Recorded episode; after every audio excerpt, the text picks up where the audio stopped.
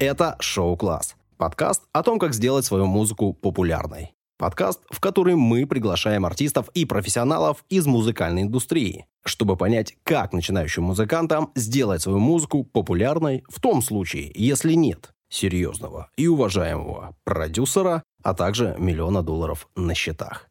Этот подкаст мы создаем командой школы музыкального бизнеса «Шоу-класс». Меня зовут Александр Онищук. Начинаем. Сегодня у нас в гостях, а точнее мы в гостях у Филиппа Беликова, а.к.а. DJ Фил, или просто Фил. Филипп, приветствуйте. Привет, привет всем. Подготовил на тебя информационную справку. Ну, в принципе, тебя люди знают, это очевидно. Однако, вдруг какие-то залетные окажутся в нашем эфире, и им расскажу. Ты неоднократно признавался лучшим диджеем России, куча разных топов, в том числе 8 лет в топ-100 от DJ Mag. Угу. Это серьезное достижение. Я согласен. А какая, помнишь, у тебя, вот есть на памяти, какая верхняя была строчка у тебя? 31 место. 31 э, Было место. в, в топ-100 лучших диджеев мира. Я тогда поехал в Лондон. В те времена можно было ездить в Лондон.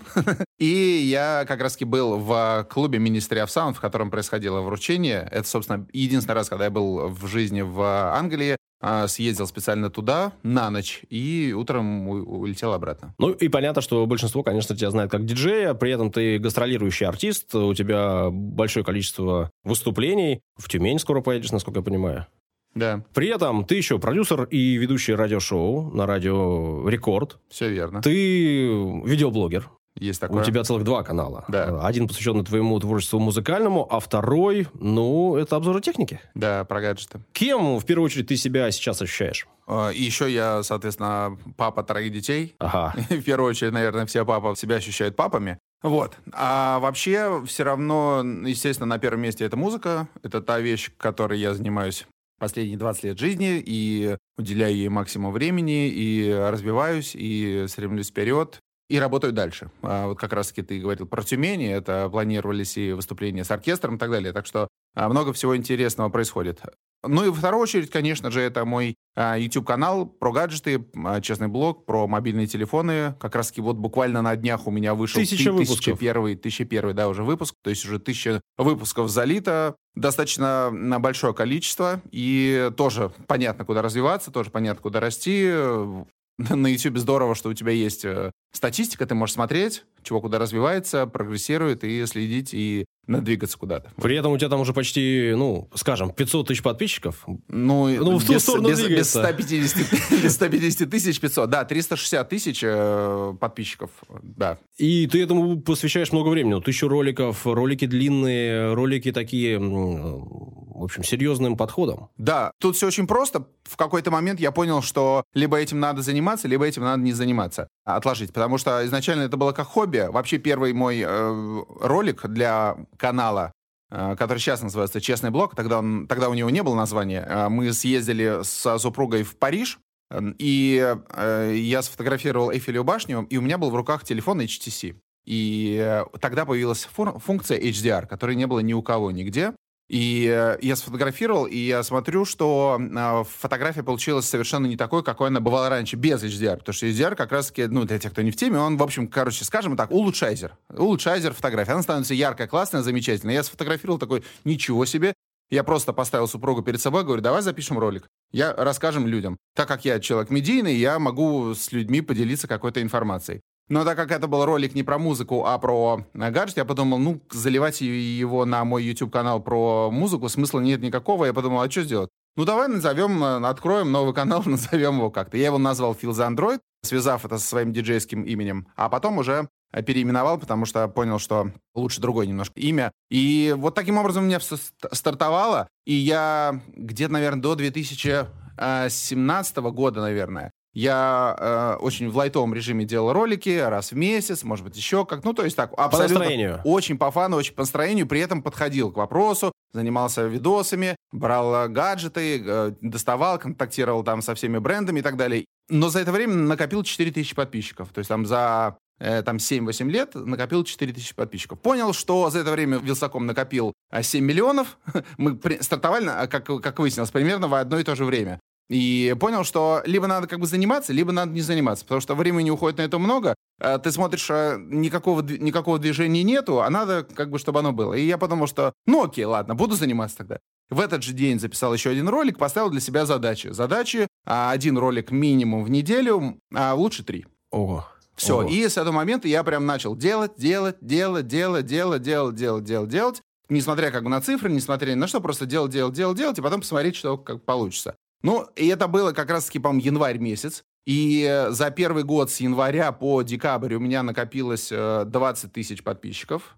То есть с 4 э, я вырос до 20. А уже в следующем году было э, 120. То есть э, со следующего января по следующий январь уже с 20 ушло до 120. То есть вот таким образом происходило развитие. Абсолютно случайно, совершенно не, не планировал, ничего не делал, просто взял записал ролик, и все. При этом, все-таки народ там тебя в честном блоге, он тебя воспринимает как диджея, известного артиста, человека, в общем, ну, если не из телека, то с радио, или как такого обзорщика, профессионала в этом Нет, они меня вообще даже не знают как э, диджея, большинство из них не знает. Я думаю, что 99% людей не в курсе. Я об этом нигде не говорю, потому что я в какой-то момент понял, что это лишнее. Как раз я поменял тогда и название канала, потому что когда диджей рассказывает людям про гаджеты, они такие, слушай, ты, блин, музыкант, иди занимайся музыкой. своди пластинки. Совершенно верно, да. Это как вот Филипп Киркоров сейчас придет и будет рассказывать нам про то, как работает э, комбайн. Ну, это будет выглядеть смешно.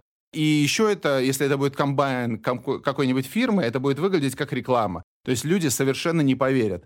Это будет, может быть, прикольно, как одна а, какая-то разовая акция, как Филипп Киркоров рассказывает нам про комбайны. Но в целом как, про это все забудут, и не профессионалы на это никогда не обратят внимания. Вот техноблогер у всех техноблогер это такой достаточно серьезный чувак. Вот Вилсаком как раз очень хорошо выглядит как техноблогер. Он с бородой, он э, полненький, он такой умудренный опытом. Чувак сидит, что-то рассказывает. Вот как раз-таки в целом должно доверие быть сразу же. Вот. Если в плане музыки, например, ты наоборот должен быть такой на сцене веселый, заводной, классный, улыбающийся, то там не надо улыбаться, там надо быть серьезным чуваком, чтобы тебе поверили.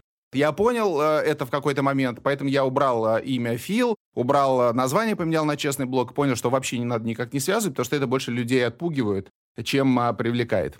На своих ресурсах я могу говорить, что, чуваки, у меня есть мой канал. А на тех ресурсах я могу сказать, ребят, ну, я просто работаю на рекорде еще параллельно, вот, и, и, а, и вот вам рассказ Кому интересно, Аркашу. посмотрите. Окей, а это позиционирование. Это то, в общем, чему сейчас учат, то, о чем сейчас говорят. Ты к этому пришел сам. Да, я ничего не оканчивал. э, В целом, весь мой опыт, который у меня есть, он исключительно из того, что он происходило со мной в моей жизни. А давай как раз об этом и поговорим. Откуда твой опыт начал образовываться? Как вообще ты пришел в профессию? Как ты стал диджеем? Ну, все-таки ты сказал с самого начала, что именно диджей ты в первую очередь. Ну, помимо того, что ты папа, муж и вот это все. Ну, тогда я не был ни мужем, ни папой. Именно приходить начал, наверное, в 16 лет. Это было, соответственно, очень давно, 96-й год и 80-го года рождения, во времена, когда не было ни интернета, ничего, и вся информация черпалась только от людей, то есть ты, если что-то хотел знать, ты должен, вот прям перед тобой стоит музыкант или диджей, он играет, и тебе надо с ним после э, выступления поболтать, чтобы у него выцепить какую-то полезную информацию. И поэтому просто зародился интерес. А как это происходит? Что такое диджей? Как вот люди э, начинают брать в руки карандаш и начинают рисовать? А я начал смотреть, как это происходит. Э, мы купили компьютер, я начал ставить какие-то программки, программки для написания музыки, программки для сведения, Virtual Turntables была такая диджейская программа, и для нее была заморочка большая, нужно было две аудиокарты, откуда я возьму деньги на вторую аудиокарту. Ну, короче, много было всего интересного. Но так или иначе, я начал этим просто заниматься, интересоваться. Естественно, ни о каком профессионализме, о выступлениях, о чем-либо еще не было разговора. Это был просто интерес. Фан. Да. Мне было 16, там, 15-16 лет. Танцевальная музыка очень активно входила в, а, в мою жизнь, в жизнь России. И мы на, ходили на вечеринки, ходили на рейвы. В общем, это было очень актуально и прикольно, интересно, модно. Я не думал, что я... Я вообще никогда с музыкой не был связан. Я всю жизнь занимался плаванием, там был чемпионом Санкт-Петербурга, поэтому мне как бы до музыки было очень далеко. Но вот в какой-то момент она меня немножечко подкосила, и я ходил в клубы исключительно, чтобы послушать музыку, не, не потусоваться, не знакомиться с девчонками, ничего. Просто я приходил в клуб, садился напротив диджея, потому что клуб находился в Питере э, на Васильевском острове, клуб Mad Wave, если, опять же, кто в теме. Это был один из самых крутых клубов там в 90 там э, шестом, седьмом, восьмом годах. И я садился рядом с диджеем и смотрел, как это происходит. Вот. Как ты садился рядом с диджеем? Ну, там есть... Была э, возможность? ну, я не с ним рядом садился, он был напротив меня, а сбоку было такое место, куда девушки ставили свои сумки, бокалы с а, алкогольными напитками или еще что-то. А я туда садился попой и сидел и смотрел. Просто тебе было интересно, тебя это завораживало. Просто я сидел, смотрел, как чувак... Вот как если бы я сейчас открываю ролики YouTube и смотрю, как Овечкин бросает. Не, ну правильно, а куда тебе танцевать? 16 лет, кто с тобой танцевать-то будет?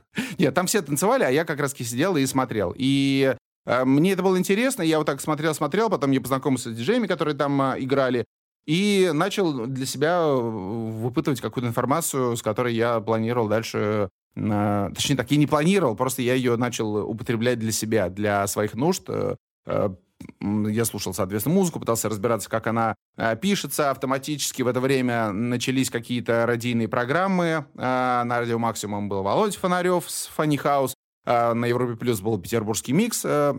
На рекорде как раз-таки там запускались и э, Алексей Цветков полетели, и другие программы. И я вот все это слушал, слушал, смотрел, и плавненько начал э, в это все проникать. И потом, соответственно, я м- решил для себя, что хочется попробовать попробовать, как это работает. У меня были уже определенные умения, э, потому что я сводил на компьютере, я уже говорил в программе. Вот, хотел это попробовать в жизни. И так как я познакомился с диджеем, я в какой-то момент говорю, а можно? Они такие, да, давай попробуй, конечно. И так, вот, так я оказался за вертушками. А, на чем? На дисках, на виниле? На, на, на дисках играли тогда лохи. Вот. Э, все, кто играли на дисках, это значит, что они не профессиональные диджеи. Uh-huh. Профессиональные диджеи всегда играли на пластинках. Э, этим, собственно, отличались диджеи от э, вот этих вот ведущих дискотек. Вот, поэтому я в Санкт-Петербурге был, э, и сейчас, сейчас, по-моему, нет уже, магазин «База» на Лиговском проспекте.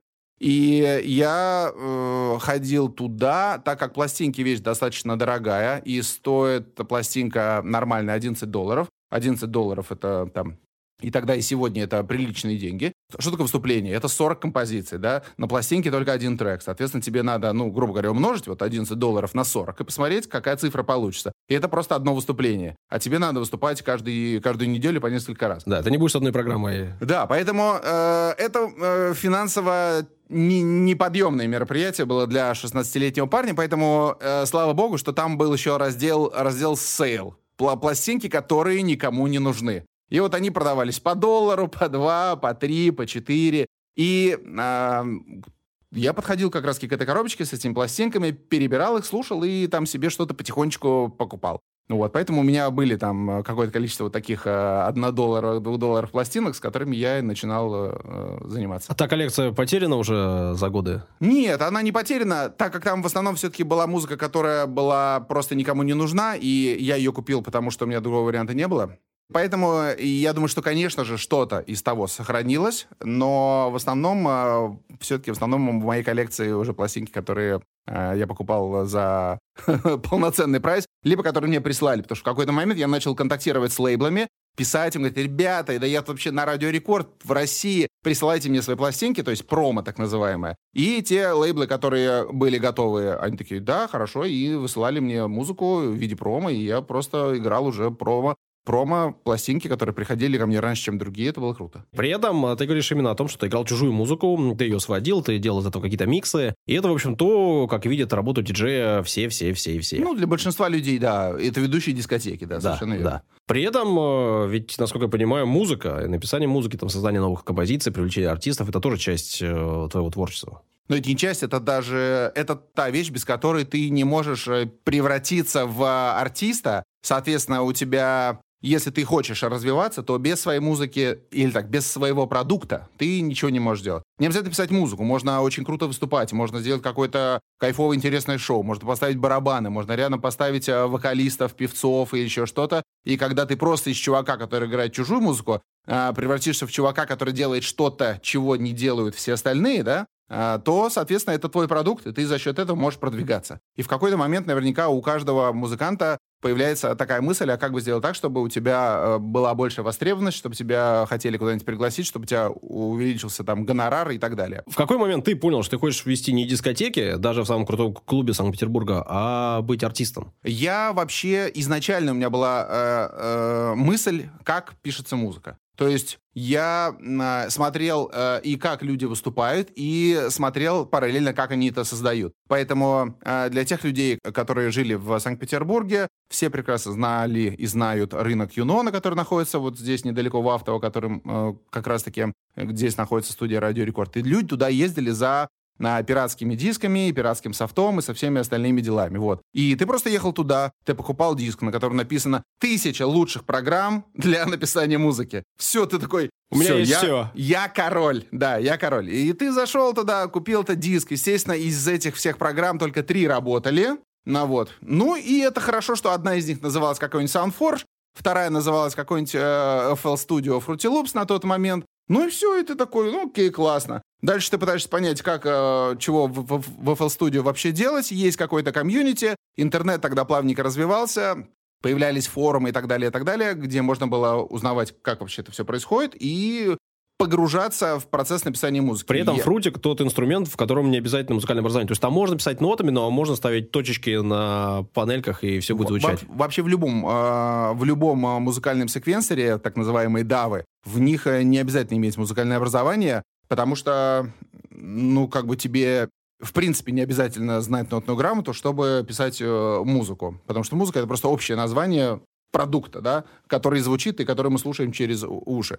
А вообще, конечно же, ничего не надо, берешь, садишься, изучаешь и как бы и, и, и учишься. Тут на записи еще находятся парни из шоу-класс, которые сооснователи, у которых э, музыкальное образование, сейчас смотрят так укоризненно мне в спину. Говорят, м-м-м, музыкальное образование не надо, да. Окей. Я могу даже, знаешь, что, что сказать? Э, есть интересная вещь, с которой я сталкивался. Когда у тебя есть музыкальное образование, у тебя есть в голове знания, но у тебя есть и правила. И ты знаешь, что вот так можно, а так нельзя. Некие рамки. Да-да-да. И ты, ну, никак не можешь, вот хоть ты тресни, нажать не на ту ноту. Вот у тебя рука просто, да, не, не нажмется.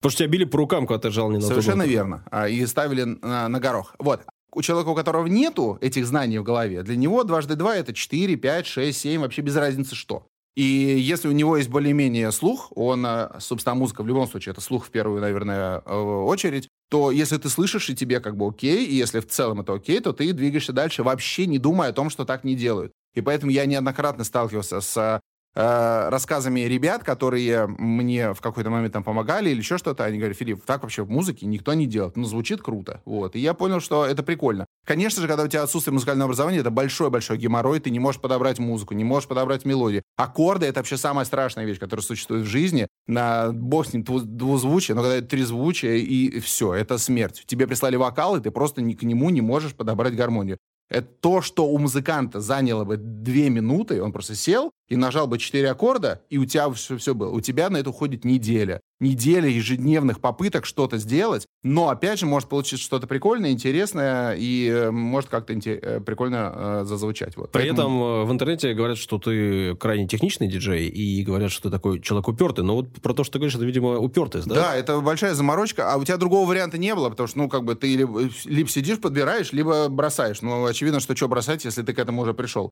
Поэтому, да, сидишь и мучаешься. У меня не было музыкальных знакомых каких-то, к которым я бы мог обратиться, сказать, э, дружище, помоги, пожалуйста, вот, подобрать аккорды, и все. В какой момент, когда у меня появились такие знакомые, я обращался к ним, э, и, соответственно, мой вопрос решался вот за, за 10 минут. Отправил партию, тебе прислали обратно такой, Круто. вот это как работает. А в какой момент ты вообще понял, вот ты сказал, что ты сразу ощутил, что ты хочешь быть артистом, а в какой момент ты понял, что ты уже артист, что ты уже выступаешь, что тебе уже не нужно искать ничего другого, что ты в жизни определился, что вот музыка, вот диджеинг, вот продюсирование, и вот, вот это все, куда я хочу идти? А, я не хотел быть артистом, я хотел просто понимать, как пишется музыка. А, хотел писать? Да, да, да. То есть, ну, хотел понять, как это происходит, да, потому что музыка написание музыки, да, это не играть, игра на гитаре. Вот ребят, которые садятся играть на гитаре, в основном они сначала берут и сразу берут группу крови на рукаве и так далее, так а далее. То есть начинают, поехал. Да, и начинают, и, и у них задача как раз-таки, они смотрят на своих кумиров, и они, у них нет задачи написать свой трек, они хотят играть как свои э, крутые ребята, которые тоже умеют играть да, на, чаще на всего гитаре. они хотят, чтобы на них девчонки смотрели. Ну, в общем, каждый решает свои вопросы, да, за счет гитары здесь у тебя не возникает вопрос, а как пишется музыка на гитаре? Потому что понятно как, сидишь и пишешь. Бринг-бринг. Да. А когда у тебя музыка, которая пишется на компьютере, там вопросов очень много, потому что там инструментов и гитара, и все, что хочешь. И ты как раз-таки волен выбирать то, как будет звучать трек, и как раз-таки у тебя задача научиться сделать так, чтобы каждый инструмент звучал так, как он вообще должен звучать. Мало того, они еще все вместе, эти 40, 50, 100 дорожек должны звучать вместе и давать какую-то в итоге композицию, она должна вообще звучать. Вот. То есть это технически гораздо более сложное мероприятие, и как раз-таки тут есть вопросы, а как это делается? Ну и они у меня в голове возникли, и я поэтому начал их изучать, как раз-таки вот тот FL Studio, о котором мы сегодня уже говорили, я и начал погружаться. Я в FL недолго а, писал музыку, но так или иначе с нее, естественно, произошло... Ну, при этом фрутик до сих пор, да, популярная штука ну, и не пользуется. популярна, она очень сильно развивается. Если ее купить целиком, она стоит больше тысячи долларов со всеми дополнениями. Она действительно очень дорогая, и на ней пишет там и Мартин Гаррикс, э, собственно, лучший диджей планеты. Вот в этом году как раз его еще раз выбрали. Авичи писал в, в, в фруктах. Ну, то есть огромное количество музыкантов пишут в FL. Еще была программа такая Magic Music Maker. В какой-то момент она тоже в моей жизни появилась. Это когда ты музыку не пишешь, а составляешь из квадратиков, такое как лего. И там все подобрано, по гармониям, все хорошо, э, там даже есть и вокалы, и все, что хочешь. Ты такой, блин, у тебя просто за день э, несколько треков. Ты такой, ничего себе. У вот рэперов было что-то похоже, EJ называлось, что-то там. EJ, да, все верно. Вот. И э, эти программы, я тоже в них в какой-то момент подсел и записал сразу несколько альбомов, э, отнес их на Европу Плюс. Э, мне никто ничего не ответил. Ну, наверное, и понятное дело. И, и, и потом через две недели я понял, блин, звуки закончились. Что делать? Что делать? И я понял, что это не вариант. Вот. Смотри, ты прошел целый путь, да, вот от э, принесенного когда-то на Европу Плюс альбома или нескольких альбомов а, до того, что к тебе уже приносят музыку вовсю. И это вполне естественно нормально для тебя сейчас. Но те шаги, которые ты проделал когда-то, сейчас, наверное, уже не актуальны. Вряд ли ты можешь сказать, вот делай так, так, так, как сделал я, и ты станешь крутым артистом. Э, вопрос, наверное, просто подхода. Я э, просто бился обо все двери, которые только возможны, и внутренние двери, и творческие двери, и двери Европы Плюс, и двери Радио Рекорд, и клубов, и знакомств, и так далее, и так далее. То есть я постоянно общался с людьми, и я пытался делать и развиваться. И я понял, что есть задачи, которые нужно, которые нужно добиваться. Современные артисты, очень многие, они э, живут немножко по-другому, и даже даже не то, что современные, а так я бы сказал, есть вот люди, которые добиваются, э, и обычно они не очень талантливые. Почему? Откуда берется вот эта фраза, что сколько, почему на эстраде столько неталантливых людей? Потому что неталантливые люди, они понимают, что у них кроме пробивной силы больше ничего нету. Они не умеют петь, как Оля Бузова, но они прут вперед, потому что они понимают по-другому никак. А есть талантливые люди, которые умеют петь, и они сидят где-то там у себя и, и ждут, когда к ним придет э, Слава. И Слава, естественно, не приходит, и они никому не нужны в итоге, они не ездят на конкурсы, они не парятся, они по какой-то причине, у них, короче, вот этот элемент пробивания, он не работает. И они обладают очень крутыми умениями, а, безусловно, они там учились в музыкальных школах, а, у них совместился и талант, и знания, но а, менеджерских качеств по продвижению самого себя у них по какой-то причине нету. Знаний, например, вот. нету. Ну, вот знания, э, нет, знания тут не нужно, когда тебе нужно писать тысячу имейлов э, разным людям, тут знания не нужны. Надо просто э, писать в нужное время, желательно в 12 часов дня, когда человек находится у компьютера, и он прямо сейчас увидит твой имейл. А если человек живет в Америке, то, соответственно, для него 12 часов дня — это другое время. И ты должен в 3 часа ночи проснуться и отправить ему письмо, чтобы ему оно в 12 часов дня пришло. Вот тебе знания, вот. которых не у всех и есть этим никто не занимается. Никто не встает в 3 часа ночи и не парится на эту тему. Люди просто берут свой трек, заливают куда-то и такие, ну, я залил свой трек, и у меня три прослушивания. Наверное, я отстой. Вот. Ну, и как бы вот так вот. И потом я залил еще 20 треков туда же и, и, и там еще 3-4 прослушивания. Ну, я точно понял, что я отстой. То, что я занимаюсь, никуда не годится, пойду я на другое куда-нибудь работу. Ну, и вот так вот. Вот, меня не понимают, опять же, да. И поэтому они, люди, очень многие творческие, не пытаются немножечко подстроиться под рынок. Я такой, вот у меня такая музыка, а все остальные меня не понимают. Такая проблема есть у диджеев. Они пытаются играть музыку, которая никому не нужна и нравится только им. Она даже не то, что никому не нужна, она просто никому не нужна от них. То есть рядом будет стоять чувак, Армин Ван Бюрен, он будет играть транс, и все будет хорошо, и все будут счастливы. Ты встаешь, играешь транс, и это вообще никому не нужно. Вот. Потому что, соответственно, нет имени, к тебе, а, от тебя никто ничего не ждет, и аудитории совершенно ты не интересен. А что сейчас нужно на EDM-сцене мировой или там российской?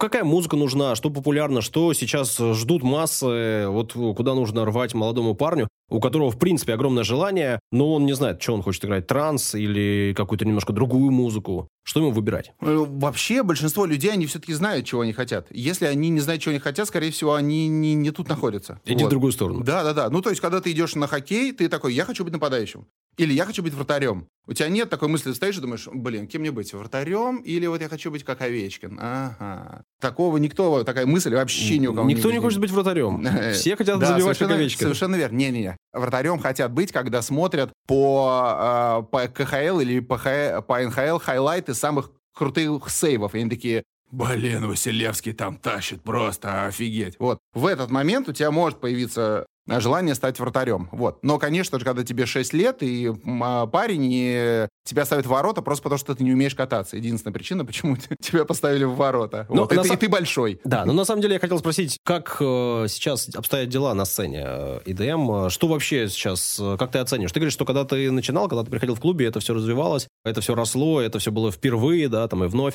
Как сейчас этим дела обстоят? В России, в мире? Э, Сейчас, соответственно, ничего нету, тут как бы слово «вновь» отсу- отсутствует, да, то есть все уже давно по- переслушано и э, увидено, но это, естественно, никоим образом не налагает каких-то обязательств этим не заниматься. Собственно, э, танцевальная музыка это еще куда ни шло.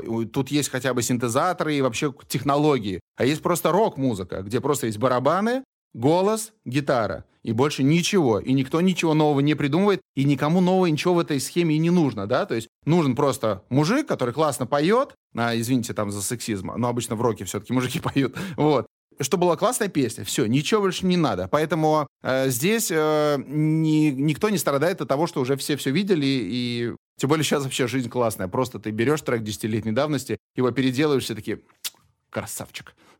Ну, это Вот. ведь, да, действительно супер популярно, да, сейчас ремиксы, ремиксы и каверы, каверы, Да, каверы, каверы. э, аудитория требует, аудитория хочет, аудитория слушает, поэтому на радиостанциях огромное количество каверов, огромное количество каверов, соответственно, внутри в клубах э, и везде-везде. Ну, людям хочется слушать э, хорошо, это не проблема. Это один из вариантов просто э, того, что нужно. Вот, как раз-таки это одна из тех вещей, которыми нужно занимать. То есть, если, грубо говоря, вы э, имеете какую-то возможность записать трек. Вообще записать трек — это проблема, да, то есть если ты просто стоишь на, вот как ты сказал, на перепутье, да, типа не знаешь, чем заняться, то что такое написание музыки? Написание музыки — это сидишь и э, перед компьютером э, по 6-7 часов в день и в течение там года, два, трех, четырех обрата- обрастаешь какими-то знаниями. То есть это ежедневно. Это как спорт. Вот просто можно легко музыку переложить в спорт. Хотите быть Овечкиным? Ну тогда давайте, 15 лет, просто бесперебудно сидите и занимайтесь.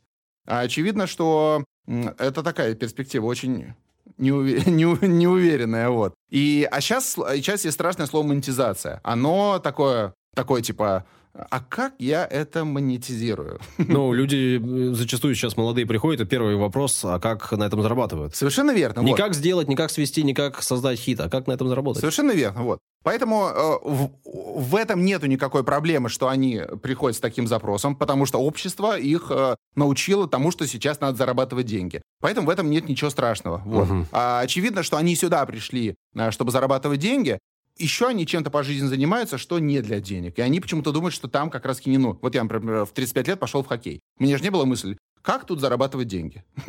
Никак. Ты платишь абонемент и ходишь, ходишь катаешься. Самый Еще- дорогой вид спорта или да, один из да. самых Ку- Купи дорогих? себе коньки, купи себе клюшку, купи себе обмундирование, и все, и катайся. Вот Ага. тебе все удовольствие. Вот. И ты не, у тебя не возникает мысль, как бы стать в этот момент Овечкиным. Вот. Потому что понятное дело, что уже никак. Поэтому э, люди просто туда приходят, наверное, потому что это там реклама или еще что-то, и им во- воткнули такую мысль, что тут можно еще и зарабатывать.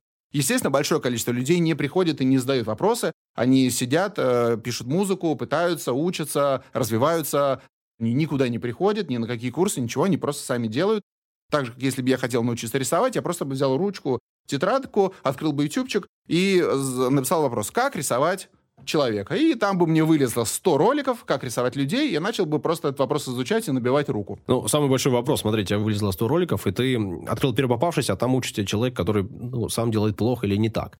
И тебе нужно из 100 роликов найти специалиста и профессионала. Мне кажется, главное преимущество всех школ, в том числе всех курсов, где тебя обучают, в том, что ты доверяешь людям, к которым ты пришел, и эти люди для тебя уже отобрали материал. Просто ты на это потратишь меньше времени, меньше усилий. Чуть-чуть больше времени у тебя останется на творчество. А, Когда я учился хоккею активно, то есть я сейчас просто, по сути, хоккеем занимаюсь, да, но Мгм. я не, не учусь. Играю в удовольствие. Да, я не э, крайне редко хожу в бросковые зоны и так далее, и так далее. Э, занимаюсь именно тренировками. А в какой-то момент, когда, ну, хоккей, э, наверное, я не могу говорить за все виды спорта, но могу точно сказать, что это один из самых сложных видов спорта, потому что у тебя очень много вещей, которым нужно научиться. Во-первых, конечно, кататься на коньках. Не просто кататься на коньках, да, а еще в этот момент двигать руками, еще в этот момент не пропускать соперников, еще смотреть, куда, даже, куда ты катишься, куда ты дашь пас и так далее. И самое сложное, конечно же, кататься на коньках. Для многих как бы хоккей и футбол — это две очень рядом находящиеся вещи. Но на самом деле это вещи, которые к друг другу никак не имеют отношения. Футболистами мы вот сейчас, вот здесь сидим сейчас четвером, мы без проблем можем сейчас поиграть в футбол. Вообще никакой сложности. Дай мячик, мы погоняем. Но если нам сейчас сказать, а давайте поиграем в хоккей,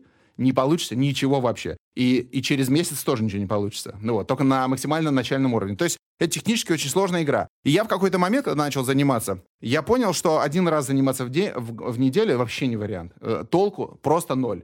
Лучше тогда не заниматься. И я начал много заниматься два раза, три раза. У меня были по две тренировки в день. Я очень много прямо э, занимался. Я ходил на подкатки, ходил, катался в торговых комплексах. Вот там есть такие льды, э, где ты можешь снять, Да-да-да. можешь взять тренера, и вы, вы с ним вместе катаетесь.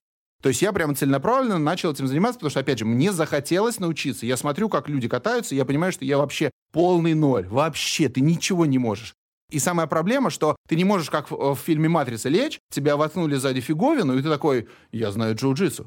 Блин, я понял, что это тебе год, два, три, четыре вообще ничего не хватит, чтобы, ну, как-то вот более-менее э, в этом продвинуться. Но так как я хотел, я такой, хорошо, я буду, буду, буду, буду, буду. И я начал мучить себя. И когда у меня сначала не получалось, я такой думал, наверное, тренер хреновый. Угу. Не, и, во мне нет проблемы. И я такой, да-да, пойду-ка я поменяю тренера. И я поменял тренера. И и ничего не изменилось в моей жизни. Я остался таким же хреновым, э, и потом я третьего тренер, и потом я понял, что вообще вопрос вообще не в тренере, вообще не в тренере, вопрос в тебе лично. Просто ты не можешь, не можешь технически выполнить вот то, что от тебя требуется, не можешь. Потом я понял, что так как я занимался плаванием, и в плавании есть такой замечательный э, стиль плавания, который называется баттерфляй или дельфин. Угу. Да, это когда ты там две руки проносишь над... Э, да, да, понимаю. И ныряешь да. вперед. Ну, для тех, кто не в курсе, можете погуглить, что такое плавать баттерфляем. У нас в Питере живет парень, который э, в Турции переплыл заливчик Баттерфляем. Единственный Серьезно? в России. Да. Ну вот. Ну вот. И я понял в какой-то момент, что ни один из людей, который в 30 лет начнет заниматься плаванием, он никогда уже не будет так плавать. А я легко это плаваю легко баттерфляем, при том, что я уже не плавал последние 30 лет своей жизни. У тебя есть база. Да, у меня есть база. То есть в детстве я мышцы срослись так, за счет тренировок, что я это умею. А в 30 лет, если ты начнешь, уже не научишься. Просто вот уже нет, все, нет, не будет.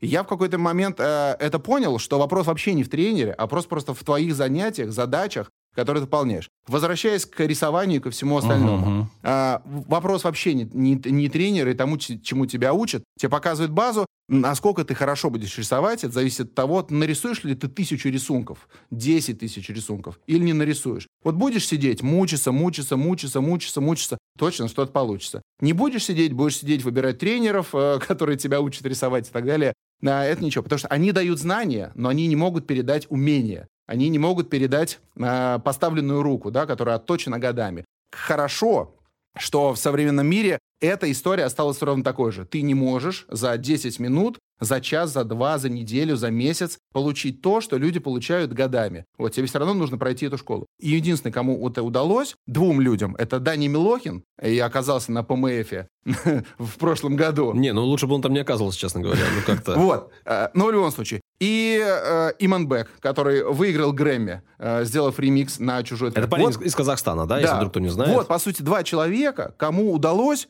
за очень непродолжительное время пройти очень большой карьерный рост, который, которым люди уделяют э, года. Вот чтобы одному удалось круто развиться за счет ТикТока. Но опять же, это не потому, что он попал в ТикТок, а потому что он снял 5000 видосов, и э, три из них настолько круто залетело, что они подтянули все остальные. А просто все остальные люди, которые снимают в ТикТоке видосы, они просто не 5000 видосов сняли, а 500. И на, 5, и на, и на 544 они такие, не все, идет. Я не буду, да. Ну, ну, ну блин, ну, ну, ну, ну, у этого у Милохина получилось, а я как-то как бы... И все, и люди сдуваются. И так во всем, э, по жизни, да, в профессионализме, в спорте, где угодно. Люди вот в какой-то момент стопорятся. Я написал 5 кайфовых, 15 кайфовых, 20 кайфовых треков. Вообще их написал 500, но вот у меня уже 5 кайфовых я прям вижу. Я хочу их прислать э, Филу.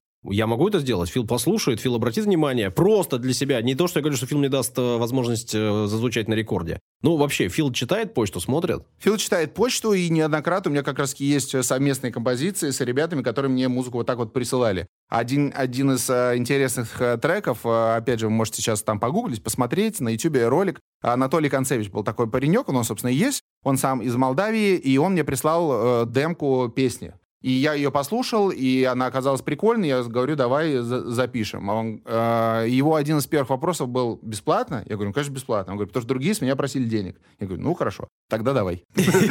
Вот тебе карточка Сбера, да, отправляй. Короче, вот, то есть он удивился, что Вопроса не было в деньгах, а для меня в целом было удивительно, что вопрос в деньгах в принципе возник. Мне прислали демку, я э, решил в нее вписаться, таким, ну, как бы просто совместное творчество. Тут никто никому ничего не должен. Понятное дело, если бы я прислал демку там, там, не знаю, LJ, например, и мне бы сказал, менеджмент LJ сказал, ну, давайте 10 тысяч долларов, мы записываем трек. Это еще как-то более-менее похоже на правду, потому что я вроде как чувак, который уже что-то имею за спиной, и я хочу за счет творчества с LJ в целом э, получить э, большее развитие, в том числе монетизации и так далее. Это понятно. Это как бы вот, вот в данном случае это действительно бизнес. Один бренд хочет за счет другого подтянуться. Совершенно нормально. А когда просто молодой паренек отправляет тебе какой-то трек, и ты решаешь с ним посотрудничать, тут вообще нет вопроса бизнеса. О чем тут разговор? Просто есть демка, ты как бы пишешь, все, не хочешь, не пишешь. Вот, мы записали, у нас есть даже видеоклип очень прикольный, посмотрите, Christmas Surrender. Вот,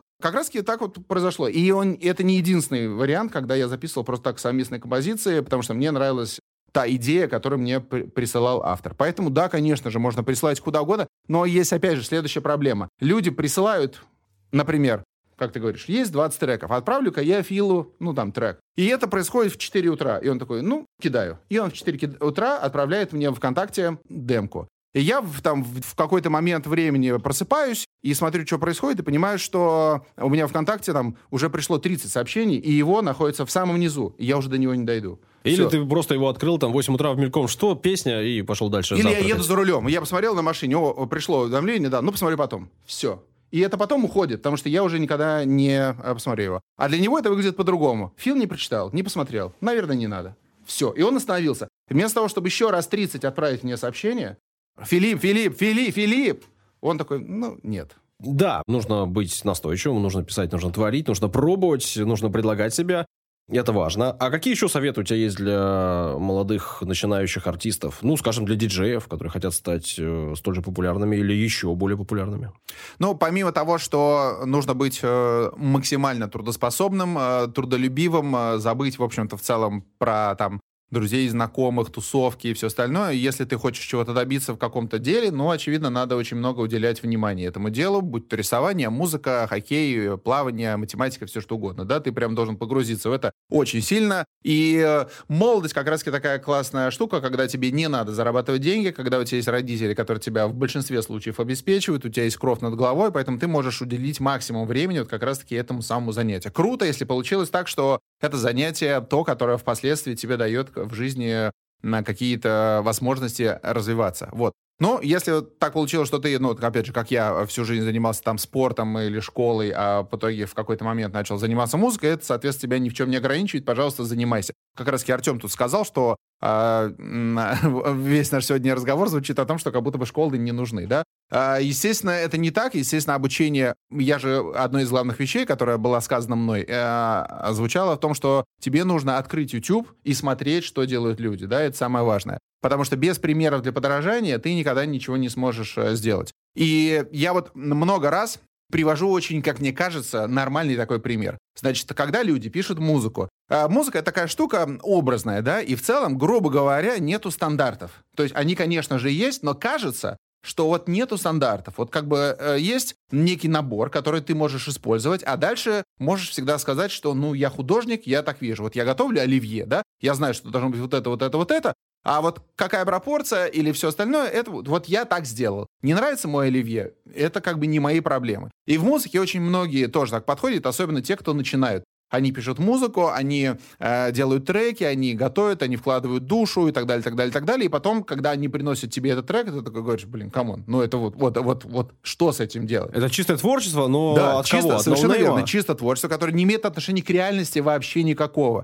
И я всегда людям говорю, ребят, вы вообще посмотрите, э, что происходит вокруг, что звучит, как это звучит, как э, артисты работают, как они, не знаю, там выглядят и так далее. Ну, то есть посмотрите, как это вообще в жизни. Э, естественно, люди говорят, что как это мы будем копировать кого-то, чтобы мы потом э, нам сказали там, что это типа плагиат или там я э, или фраза такая: я не хочу никого копировать, я хочу делать свое. И тогда я привожу очень классный, э, как мне кажется, классный пример. Сам себя не похвалишь, никто не похвалит. Значит, Ладно, я говорю, мы тебя похвалим. я, я, значит, говорю, ребят, давайте, значит, так, берем листик бумаги и давайте нарисуем танк. Угу. Как сделать так, чтобы твой танк был похож на танк? Чтобы это был рисунок, смотря на который ты понимаешь, что это танк. Мало того, ты понимаешь, что он хороший танк. Угу. Что нужно сделать? Что нужно сделать? Нужно взять как минимум другой танк, поставить его перед собой и начать его срисовывать. Другого способа нарисовать правильный танк, где у него будет гусеница, где у него будет э, бензобак, где у него будет броня и все остальное, не существует. Ты не можешь изобрести танк. Ты можешь его просто срисовать. Но вот если ты цвета его нарисуешь не зеленого, а темно-коричневого, вот это будет твоя фишечка во всем этом танке. И потом, когда тебе надо будет еще один танк нарисовать, ты все равно поставишь еще один танк и еще раз его будешь срисовывать. А когда ты нарисуешь тысячу танков срисовав... Вот тогда ты сможешь нарисовать его по памяти, совершенно верно. И у тебя рука будет знать, где вообще что находится. Мало того, за э, это время, пока ты будешь нарисовать тысячу танков, ты вообще углубишься в процесс танкостроения. Ты узнаешь, почему башня выглядит так, почему дуло такое, почему есть вот это, вот это, вот это. То есть ты разберешься в вопросе. В музыке такая же фиговина. Не, нельзя просто взять, мо, вот гитару можно взять и что-то набринчать, но, скорее всего, толку никакого не будет. Должна быть форма, и эта форма правильная должна быть. То есть твой трек должен, должен быть такой же, как у других, но со временем ты поймешь, что в него можно интегрировать еще какие-то свои фишечки, и у тебя будет танк, но со спутниковым телевидением, со спутниковой антенной от Ростелекома. И интеграция такая произошла. Окей.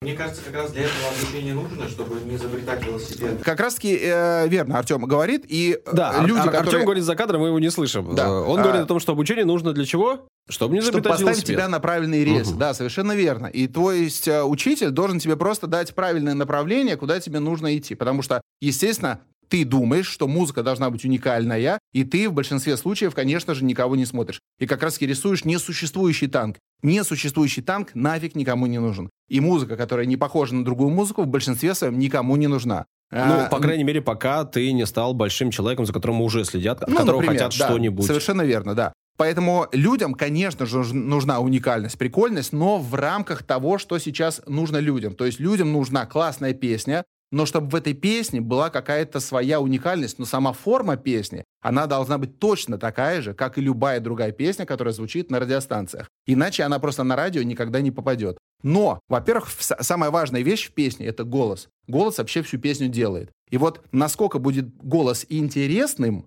настолько э, музыка будет э, привлекательной. И если еще так сойдется, что и голос прикольный, даже, ну, мы, причем важно понимать, что прикольный, это не значит, что он профессионально офигенный, да? Голос прикольный. Цепляющий. Да, например, взять LG. Вот у него там вот эта штуковина. Или там этого бедного скриптонита, который читал, когда вообще ничего не понятно там читает. То есть есть какая-то штука, которая тебя цепляет. Не хорошая, не плохая, она просто тебя цепляет. И это еще совмещается с прикольно звучащим треком, с прикольной мелодией, и еще кто-то, конечно же, слушает текст, но в целом текст нужен просто для какой-то образности. Все. И вот у тебя песня «Рваные джинсы». И ты ее поешь, и людям это прикольно. Не потому, что ты классно поешь, а потому, что в целом продукт получился здоровский. И этот продукт получился в рамках современной на тенденции. То есть сейчас, ну не сейчас, но когда вот Элджей пошел, тогда пошла как раз-таки волна на такой э, коммерческий дипхаус, он в него влился, получилось очень здорово. Сейчас, например, Элджей такую музыку не делает, да? Поэтому важно делать музыку, э, если мы говорим про музыку, да, которая звучит так же, как и другая музыка. Ну потому и, что... и ловить тренд, да, да? Ведь Совершенно э, ты верно, говоришь да, про дипхаус. Imany был очень крутой deep-ремикс, который зашел всем, и после нее пошла волна таких дипхаусов. Ну, я да, и Ваня Спел делал на... Э, все верно. И Филат Венкера сделали ремиксы, да. То есть, естественно, вообще, э, чем отличается, грубо говоря, диджей от музыканта? Диджей — это тот, кто смотрит чуть-чуть вперед. Диджей — это как бы вот не чувак с гитарой, а это чувак, который обладает какими-то знаниями из чуть-чуть будущего. То есть вообще диджей всегда придавал такой флер модности любому проекту. Вот тебе Нюш, песня от Нюши, господи, Нюша, непонятно, чем Нюша там рожает, все хорошо, а, вот. Но продолжим, просто песня Нюша. А Нюша с диджеем, блин, это значит Нюша прокачалась, и она стала класснее. Вот, поэтому диджей всегда придавал флер вот этой а, модности, и всегда все ребята, типа там Chemical Brothers Короче, это всегда было модно, потому что диджей знает, что такое модно. Все все-таки люди, которые пишут обычную музыку, они такие немножко базируются на том, что уже было создано, а диджей немножко заглядывает вперед. Вот, поэтому, конечно же, нужно ловить тренды, нужно смотреть, что сейчас идет, и пытаться в это поверить. То есть вот сейчас пошла волна вот такая вот. У меня была, причем, классная история. Я записывал трек с группы «Серебро». Uh-huh. Э, это тоже получилось все э, достаточно внезапно, но так или иначе я э, хотел давно записать трек с группы «Серебро», и в очередной раз отправили Максу Фадееву демку, и он такой «да». В этот раз да. Да, да, да, круто. Мне помог как раз Андрей Резников, ген-продюсер «Радио Рекорд». Ну, собственно, до этого мы уже имели опыт сотрудничества с Максом Фадеевым и с э, Юлией Савичем, например, у нас есть совместная композиция. Вот. Поэтому э, Макс Фадеев так, так или иначе что-то примерно обо мне там э, знал. И, естественно, это была не первая демка для группы «Серебра», но эта демка зашла. Вот. А демка была в стиле Future Bass. Для людей, которые не понимают, что такое Future Bass, а это 95% слушателей, которые сейчас слушают эти слова, ну просто напишите на YouTube Future Bass, и э, там Пускай вам топ выдадут там. Вот послушайте музыку. В целом это такая музыка что-то ломаное, с, связанное с дабстеп. Короче, это такой прикольный коммерческий дабстеп. И в Америке, как раз таки, вот на тот момент, когда я делал трек, он очень сильно шел. Был на тот момент прям большой хит от Дэвида Гетта и Мартина Гаррикса. Они вместе записали такой трек. Я думаю, ну, не буду же я делать... Ну, блин, я же модный диджей. Я не буду делать вот этот дипчик, который же всех достал. Я сделаю Future Bass. Сделал Future Bass группы Серебро, а он не зашел. Вполне возможно, если бы я сделал просто коммерческий обычный трек, он бы зашел гораздо проще. Но вот я решил выбрать такую форму, показать и себе, и окружающим, что делать то же самое э, не очень прикольно, хочется сделать что-то новое, свеженькое. Угу. Вот как раз-таки, ну опять же, это новенькое, свеженькое, исходя из того, что есть вот этот тренд мировой. И он не зашел, и, собственно, в России сейчас э, и потом не появилось особенно такой музыки, то есть она как-то в, э, в Россию э, в радиоэфиры не зашла. Тренд ну, прошел зашла, мимо. Не, да, да. Ну, не зашла, не зашла, не зашла, ничего страшного. Музыка, собственно, она, это такая вещь, которая, ну, эксперименты, да, ты занимаешься постоянно, ты делаешь музыку, это зашло хорошо, это не зашло хорошо. Это понравилось поклонникам, а, а массам не понравилось. А это, наоборот, понравилось массам, а поклонники сказали, блин, ну это же полный отстой какой-то. То есть это постоянное взаимодействие а, и соединение разных музыкальных попыток твоих, и все это выливается в какую-то общую там форму. Поэтому, конечно же, надо пытаться, пробовать, следить э, за тем, что модно, как это должно звучать и, и так далее. Вот. А впоследствии уже, конечно же, нужно все это доводить до какого-то финала. И еще самая главная тоже проблема для э, музыкантов, они э, все это не доводят до конца, до выпуска трека на классном лейбле. Многие сейчас стали делать так. Есть стриминговые сервисы, и они просто выкладывают музыку на стриминге. Типа, ты написал трек,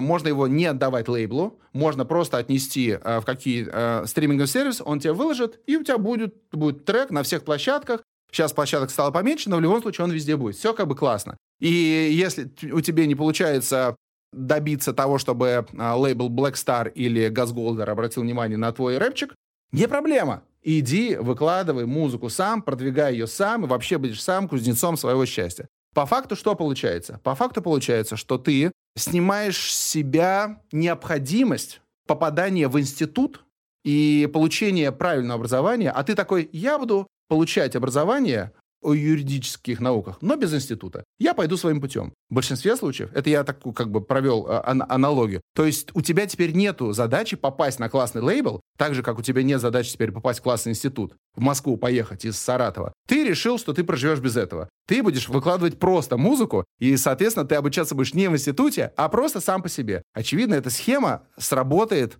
ну, вообще в минимальном варианте. То есть, грубо говоря, невозможно без института стать специалистом уровня такого, который выходит из институтов. Мало того, слово «институт» и высшее образование — это как минимум тебе дает очень полезный плюсик в твоей биографии, когда ты будешь поступать куда-то там дальше. Если ты просто самоучка, то тебе очень долго надо каким-то волшебным образом людям доказывать, что ты юрист-самоучка, но ты вообще-то чего-то стоишь. Очевидно, если ты юрист, но закончил большой а, московский институт юридический, это дает тебе большие гарантии. Здесь ничего. Поэтому, когда ты выкладываешь музыку сам, вот что у нас получается. Значит, есть лейбл Газгольдер. Да ты написал рэпчик. И ты отправляешь его на Газгольдер, и его никто не слушает. Ну, очевидно, потому что параллельно с тобой туда отправили еще 300 человек в этот же день треки, демки. Ты об этом не думаешь, но ты отправил, они ничего не ответили, ты такой, ну хорошо, я не буду. Плохой трек или хороший, не суть, его даже не послушали.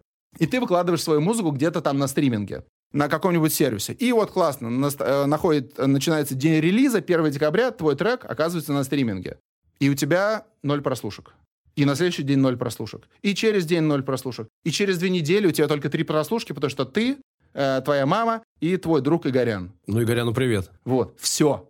На этом выкладывание на стриминг заканчивается. Почему это происходит? Потому что никто не в курсе про тебя, никто ни о чем не знает, никто не знает, что есть вообще артист с таким именем. Хорошая песня или плохая, э, вообще люди не в курсе и, естественно, и никогда в жизни не узнают. Потому что, чтобы запустить свою музыку, нужен какой-то толчок. Любой, но он нужен. И э, нужно сделать так, чтобы о вас каким-то образом узнала широкая аудитория. И именно для этого, как раз таки, точнее, в том числе для этого, для тебя существуют лейблы. Лейбл — это такая штука, у которой есть своя аудитория. Например, лейбл Газгольдер, да? У него, например, на миллион подписчиков на YouTube. Ты, соответственно, отправляешь трек на Газгольдер, они его не слушают. Ты отправляешь еще, они не слушают. Ты отправляешь еще, они не слушают. Ты отправляешь еще, они не слушают. Дальше такой, блин, хочу, чтобы послушали все-таки. Ты находишь этого человека, который отвечает за прослушивание музыки, находишь его во ВКонтакте, находишь его в запрещенной соцсети Инстаграм, находишь его везде, начинаешь ему дальше туда отправлять. Отправлять, отправлять, отправлять. Видишь, что не слушаешь. Ты узнаешь, где он живет, приезжаешь, встречаешь его возле дома и говоришь, чувак, послушай песню, пожалуйста. Он такой, ну хорошо. Ну, у него, может, хорошее настроение. Ну, или охранники тебя дают в лицо, и да ты не, больше не, не. приезжаешь. У, у, у, H- э, у этого самого, у AR-щика Газгольдера нет их охранников. Да и Баста выходит без охранников. Мы не в 90-е живем. Поэтому Басту тоже можно подкараулить. и В Да, целом не, дать ну ему да, давай не э, будем давать советы искать людей лично, но это такое себе. Вот. А, Пишите в соцсети, там найдут, увидят. Ну, э, не, не найдут. и, и чем выше баста, тем сложнее э, дойти до него. Поэтому твой мозг должен тебе подсказать, каким образом ты должен оказаться на лейбле Газгольдер. То есть, это был один из вариантов, который я рассказал, да? Нужно искать контакты, либо попытаться встретиться с человеком, э, может быть, лично и отдать ему лично. Есть еще другой вариант. На лейбле Газгольдер есть много артистов. И ты можешь написать каждому из них, который более-менее подходит по музыке, и сказать, чувак, послушай трек. Если этому чуваку хочу feat. а, Не-не-не, пока ничего не хочу, просто послушай трек. И, и тр- чу- трек слушает чувак, как только ты от человека что-то хочешь, он такой, спасибо, до свидания. Ничего от него не надо, не надо хотеть, просто послушай как. И дальше, если вдруг трек хороший, предположим, он скажет, прикольный. А вообще всем нормальным артистам нужны хорошие треки. Поэтому он тебе скажет, а давай запишем feat. Вот как мне прислали треки, я такой, давай запишем feat. Или он скажет, а давай я у тебя его куплю. То есть, либо он скажет, хороший трек, не, не очень. Ты такой, слушай, ты же на Газгольдере? Он такой, да. Кому там вас показать можно его? Он такой, да вот Димон у нас есть. И дает контакт Димона. И ты ему отправляешь. Очевидно, что это мог быть не первый артист, которому ты написал. Это может быть 20-й артист Газгольдера, которого ты написал и который э, вошел с тобой в контакт. Но это способ. Мало того, ты сидишь э, в своем далеком городе каком-нибудь и не выходя из дома, просто контактируешь с людьми дистанционно и получаешь какой-то результат. И, и, и это вопрос только твоей настойчивости, а также чтобы голова тебе подсказала, как еще можно добиться до э, лейбла Газгольдера, чтобы тебе туда оказаться. И вот в итоге у тебя хорошая композиция, и ты все-таки каким-то образом ее пронес на лейбл Газгольдер, ведь помимо тебя на самом деле есть же другие люди, у которых это получается. Э, Если открыть э, там какой-нибудь топ ВКонтакте, там масса людей, артистов, которых вообще в первый раз мы слышим, но они находятся на топе во ВКонтакте. То есть у них у всех получается почему-то. Почему тогда не должно получаться у тебя? Конечно же, у тебя тоже получается, если ты будешь на своевременно все делать и будешь долбить э, в одну точку, а потом в разные точки, и в итоге получишь результат. И вот что мы в итоге имеем. Твой трек выходит на лейбле Газгольдер, и он выходит 1 декабря. И вот Газгольдер публикует у, себ- у у себя его на, на страничке на YouTube, он у себя выкладывает его на страничке на лейбле, он его выкладывает везде, и у тебя получается сразу какое-то количество тысяч просмотров. Тысяч просмотров тут же. То есть, грубо говоря, КПД твоего уровня на реализации вырос в тысячу раз по сравнению с тем, что ты просто выложил трек на стриминге, и он в никуда не пошел. А на следующий день у тебя уже 6 тысяч просмотров. Через день 10 тысяч просмотров. Не дай бог, твой трек западает в тренды, его берут куда-нибудь в какой-нибудь ТикТок, и у тебя уже через неделю миллион просмотров. Не дай бог. Но так может быть. И все. Вот, вот для чего нужны как бы лейблы. Конечно же, ты в этот момент подписал договор с Газгольдером. Га- Газгольдер сказали, так, ну смотри, договор будет такой, 80 на 20. 80 нам, 20 тебе. Да. Очевидно, у тебя, ну, как бы, ты будешь максимально глупым человеком, если ты скажешь, так, чуваки, Нет, не хочу. не годится. 50 на 50 и, и, и не больше, не меньше. Конечно же, ты подписываешь в эту историю. Они говорят, давай еще три года. Да, да, да, да, да, да, потому что в этот момент ты работаешь себе на имя. Ты должен заработать себе крутое имя, чтобы потом, если ты вдруг расстанешься с Газгольдером, ты сам самостоятельно можешь все действовать, и твое имя будет настолько классным, что ты уже сам можешь выложить треки на стримингах, как ты хотел, но у тебя есть имя, и люди знают тебя, и они пошли и купили. То, что у тебя уже есть 100 тысяч подписчиков э, в какой-нибудь соцсети, ты просто сказал, ребята, у меня вот тут трек лежит новый альбом, еще что-то. И они пошли и послушали тебя. Вот, то есть нужно работать на имя. Поэтому ты можешь вырастить имя свое за счет как раз своего творчества и взаимодействия с крупными лейблами. Естественно, если лейбл Газгольдер, ну, никакую не вписался, они послушали, сказали не очень, окей, ты опускаешься ниже. В России достаточно количество всяких разных лейблов, которые выпускают музыку. Короче, моя мысль в том, что нужно обязательно выпускать свою музыку на лейблах, потому что это стартовая площадка, потому что она тебе сразу дает охват. Потому что когда у тебя э, есть просто твое имя больше ничего, никакого охвата у тебя нет, и результата вообще как бы ноль. Естественно, есть какие-то варианты, когда вдруг ты где-то как-то случайно что-то. Но это мало, мало, мало, мало, мало вероятно, как Иман Бэк получил на Грэмми за ремикс на на трек. Все. То есть все всегда действуют через лейблы. Это правильный способ, тем более, что вообще лейбл, если получится хороший, он скажет, а давай с Бастой совместку запишем. Блин, ну ты крутой чувак. Давай запишем совместку с Бастой. То есть, если ты будешь идти правильно, если ты будешь делать форматную музыку для лейбла, то и для аудитории, их лейбла, соответственно, все будет хорошо. Поэтому ты, конечно же, когда отправляешь трек на лейбл Газгольдер, ты вообще должен врубаться, там какую музыку ты выпускают. То есть ты должен изначально э, послушать вообще музыку Газгольдера, послушать музыку Блэкстара, послушать еще какую-то музыку, вообще понять, э, к чему ты стремишься. Ну и, и вообще ты должен понимать, что долгий путь, потому что, ну вот есть пример группы Добро, например, да, парни работали с Газгольдером долго, и вообще писали музыку долго, и вообще долго были никому неизвестны. Но пробовали, пробовали, пробовали, потом написали хит, э, он залетел, и теперь группу «Добро» знают все. Совершенно верно. То есть в один момент людей, которые стреляют, их масса. У них это получается. То есть легко может получиться и у тебя. Мы должны понимать такую штуку. Опять же, а, вернемся к спорту. Если ты приходишь в спортзал, и у тебя есть задача прокачать себе грудь, ты понимаешь, что это не неделя, не две, не месяц, не, не, не два месяца, а это, скорее всего, несколько лет. Мало того, несколько лет ежедневных занятий. Мало того, нужно еще поставить себя на диету правильно. То есть это взаимодействие большого количества вещей, и ты четко понимаешь, что вот через три года у тебя, может быть, тело сформируется вот примерно так, как бы ты хотел.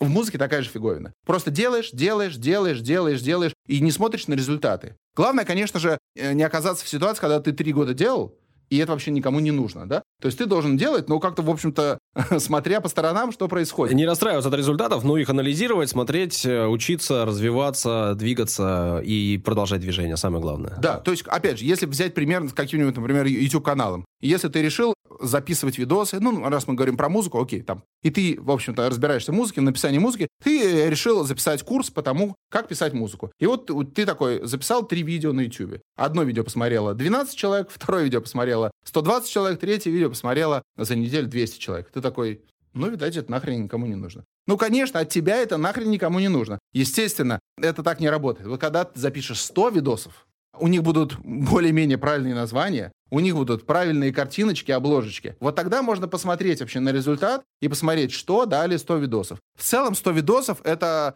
ну, там, год, полтора, два года э, плотной работы. Ну, глобально не проблема. Записать 100 видосов 20-минутных для ютубчика, как ты в FL крутишь, вертишь ручки э, и делаешь бочку, бас и все остальное. Вообще не проблема. Главное просто зарядиться на это, точно так же, как мы заряжаемся, когда мы идем в спортзал. Точнее так обычно. Люди покупают билет, а, ой, абонемент, и либо они первый раз зашли и потом больше туда не ходят, но за счет таких людей как раз все спортзалы и живут. Либо они продолжают ходить, и все, и не парятся, каждый день ходят, через день, через два дня, ну ходит, ходит, ходит. Музыка такая же фиговина. Вот. Поэтому секрета никакого нет, надо просто долбить, долбить и добиваться результатов, и смотреть по сторонам, чтобы все это было актуально. Спроси, пожалуйста, про творческие планы. Артем, тут вообще профессионалы разговаривают. Э, Не надо тут давать это совет. Подсказывают э, из-за микрофонов, говорят, э, что я не спросил у тебя о будущем. Будущее. А, Ну, в смысле, о планах твоих на а, будущее. Будущее сейчас, крайне Туманно, это да. в подвешенном состоянии. Вот. Но вообще, конечно же, все люди, кто занимались своими делами, они продолжают заниматься, потому что другого варианта нет, и мы дальше продолжаем развиваться. И э, я сейчас активно занимаюсь, помимо э, музыкальных всех историй, э, я занимаюсь продвижением своих выступлений с оркестром. Я э, делаю треки как раз-таки для того, чтобы мы могли э, исполнять их вместе с оркестром. И круто, что вообще эта история кому-то оказалась нужна. У меня произошла небольшую, можно ли лирическую историю Можно. расскажу? А, произошла прям такая небольшая магия. Изначально была такая штука. Мы вместе с э, дирижером э, пе- петербургским решили э, сделать э, выступление с оркестром. Начали думать, а как это делать вообще? Аудитория, которая придет, она придет на оркестр или она придет на там диджея? Она будет стоять или она будет сидеть и она танцевать? Это будет какой-то зал, это будет клуб или это будет филармония? Что это будет? В общем, непонятно ничего. С кем говорили, с кем общались? Вот, Игорь Пономаренко, IP оркестра, у него есть э, свой оркестр, мы с ним много работали, выступали, и э, он как раз мне говорил, давай, давай, давай. Я такой, блин, классно, но непонятно, как это должно быть. И в итоге все вот в этих непонятно погрязло. Но потом в какой-то момент он говорит, Филипп, смотри, у нас будет концерт Чайковского, давай сделаем один трек, просто один трек, попробуем. Я такой, ну хорошо. Он такой, выбирай. Я, так как я э, не имею какого-то классического образования музыкального, вообще я музыкального образования не имею, и Чайковский у меня э, ограничен там щелкунчиком, еще каким-то произведением, поэтому, собственно, я туда и посмотрел и сделал как раз-таки э, щелкунчика, взял основную мелодию, сделал э, свою э, версию.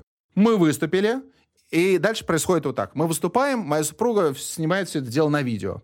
Там был просто номер, а вышел 4 минуты. Мы выступили, и дальше начали... Там еще Сережа Кефир выступал, и Ваня спел, по-моему. В общем, несколько было диджеев, такое взаимодействие с разными диджеями было. Они тоже выступали, э, исполняли свои композиции. Я сажусь, э, дальше смотрю, как выступают ребята, и это видео заливаю э, в запрещенную соцсеть э, Инстаграм. И буквально через 20 минут мне в WhatsApp приходит сообщение э, от э, Сергея из уральских пельменей. Угу. Мы с ним не были знакомы, он не знал, естественно, ни моих контактов, ничего. Он мне пишет, видел твое видео в Инстаграме. А ты еще здесь же в зале сидишь. Да, да, да, я сижу в зале, прошло 20 минут. Говорит, видел твое видео в Инстаграме. Давай сделаем это у нас в Екатеринбурге. Давай. Он говорит, есть еще треки? Я, и у меня, естественно, ничего не было. Он такой, конечно, есть. А сам такой, так, все, понятно. Сажусь делай. Да, сажусь делать, да. Мы с ним сделали выступление в Екатеринбурге, как раз на YouTube можно написать DJ Фил Оркестр Екатеринбург, и появится э, День города Екатеринбург, э, Дмитрий Нагиев ведущий и так далее. Все было очень круто, 295 лет э, Екатеринбургу. И э, вот так вот пошло-поехало. То есть э, для меня открылись выступления с оркестрами на днях городов. Я начал выступать в филармониях. Где это вообще видно, чтобы диджей выступал в филармониях? Но это и произошло. Я, наверное, один из первых диджеев, которые в итоге выступали в филармонии. И мы начали делать выступления с оркестрами в разных городах. Очень много я был в Ижевске и других городах. Просто мы начали это делать, делать, делать. Это оказалось для меня настолько необычно, что люди заинтересовались этим проектом. То есть, с одной стороны, он интересный, гипотетически. Диджей плюс оркестр. Может быть очень как бы прикольно. Но в итоге все зависит от формы. А как это будет выглядеть, как это будет звучать, насколько это будет субкультурно или не субкультурно, насколько это будет доступно э, людям широких масс, так можно сказать. Вот. И это пошло, это очень круто. И, конечно, здесь надо поблагодарить всех, кто поддерживал в этом проекте. И я продолжаю в этом направлении работать. Я хочу сделать целый альбом. Я хочу сделать, опять же, э, большое выступление. Мы делали в Санкт-Петербурге уже с Игорем Пономаренко. Хочется еще. План основной, вот мой сейчас, я имею в виду, что помимо записи треков и все остального, если посмотреть чуть более глобально, да, то вот, вот, вот эта вещь, она, мне кажется, может быть интересной. С ней можно легко дойти и до каких-то больших там московских площадок и э, сделать большое выступление где-то. Вот. Главное делать э, музыку, делать какой-то продукт, который будет э, рассчитан на широкие массы, чтобы можно было их подтянуть и, и во все это дело углубить. Ну и экспериментировать. Вот Игорь Пономаренко, у него музыка оркестровая, при этом он готов работать с диджеем, а диджей готов работать с симфоническим оркестром. Да, совершенно верно. Естественно, мы должны понимать, что симфонический оркестр для диджея это вообще огромная запара, особенно когда ты не имеешь к музыкальному образованию никакого отношения. И мне, соответственно, пришлось опять же в это все немножко погрузиться, вообще понять, как это все происходит, разобраться с партитурами. Фраза «разобраться с партитурами», она звучит очень классно. Партитуры люди в институтах изучают, вот, а, и в музыкальной школе. Поэтому, конечно же, я привлекал знакомых, друзей, которые мне помогали, и мы э, делали вместе на композиции и прописывали, и редактировали, и так далее, и так далее. В общем, и у меня же в 2009 году выходил альбом «Feel the Concert», в котором как раз-таки э, все треки с альбома, они были как в электронных версиях, так и в версиях квартета. То есть мы уже сотрудничали, я уже в этом направлении э, сотрудничал, э, просто это был не оркестр, это был квартет. Но мы записывали как раз-таки композиции. Потом выходил альбом, и у меня все мои треки были потом в пианинных вариантах. То есть я э, по какой-то причине в, в 2000-х годах уже в эту, мы, в эту сторону думал, но просто не так глобально. Потому что оркестр это как бы э, очень. И всегда, естественно, были люди, которые помогали, потому что что такое хорошо звучит скрипка или плохо, я не представляю, э, потому что у меня нет должного образования. Вот, поэтому я, естественно, подключал людей, которые знают, что такое хорошо звучит скрипка или плохо звучит скрипка. Э, и принимали участие в записи. И мы, кстати, все записывали на легендарной студии «Мелодия», которая есть в Санкт-Петербурге. Вот. В общем, было круто. Филипп, большое тебе спасибо за уделенное время. Мне кажется, тоже было круто. Огромное количество советов, огромное количество твоего личного опыта. И я думаю, что такие советы, они начинающим очень полезны.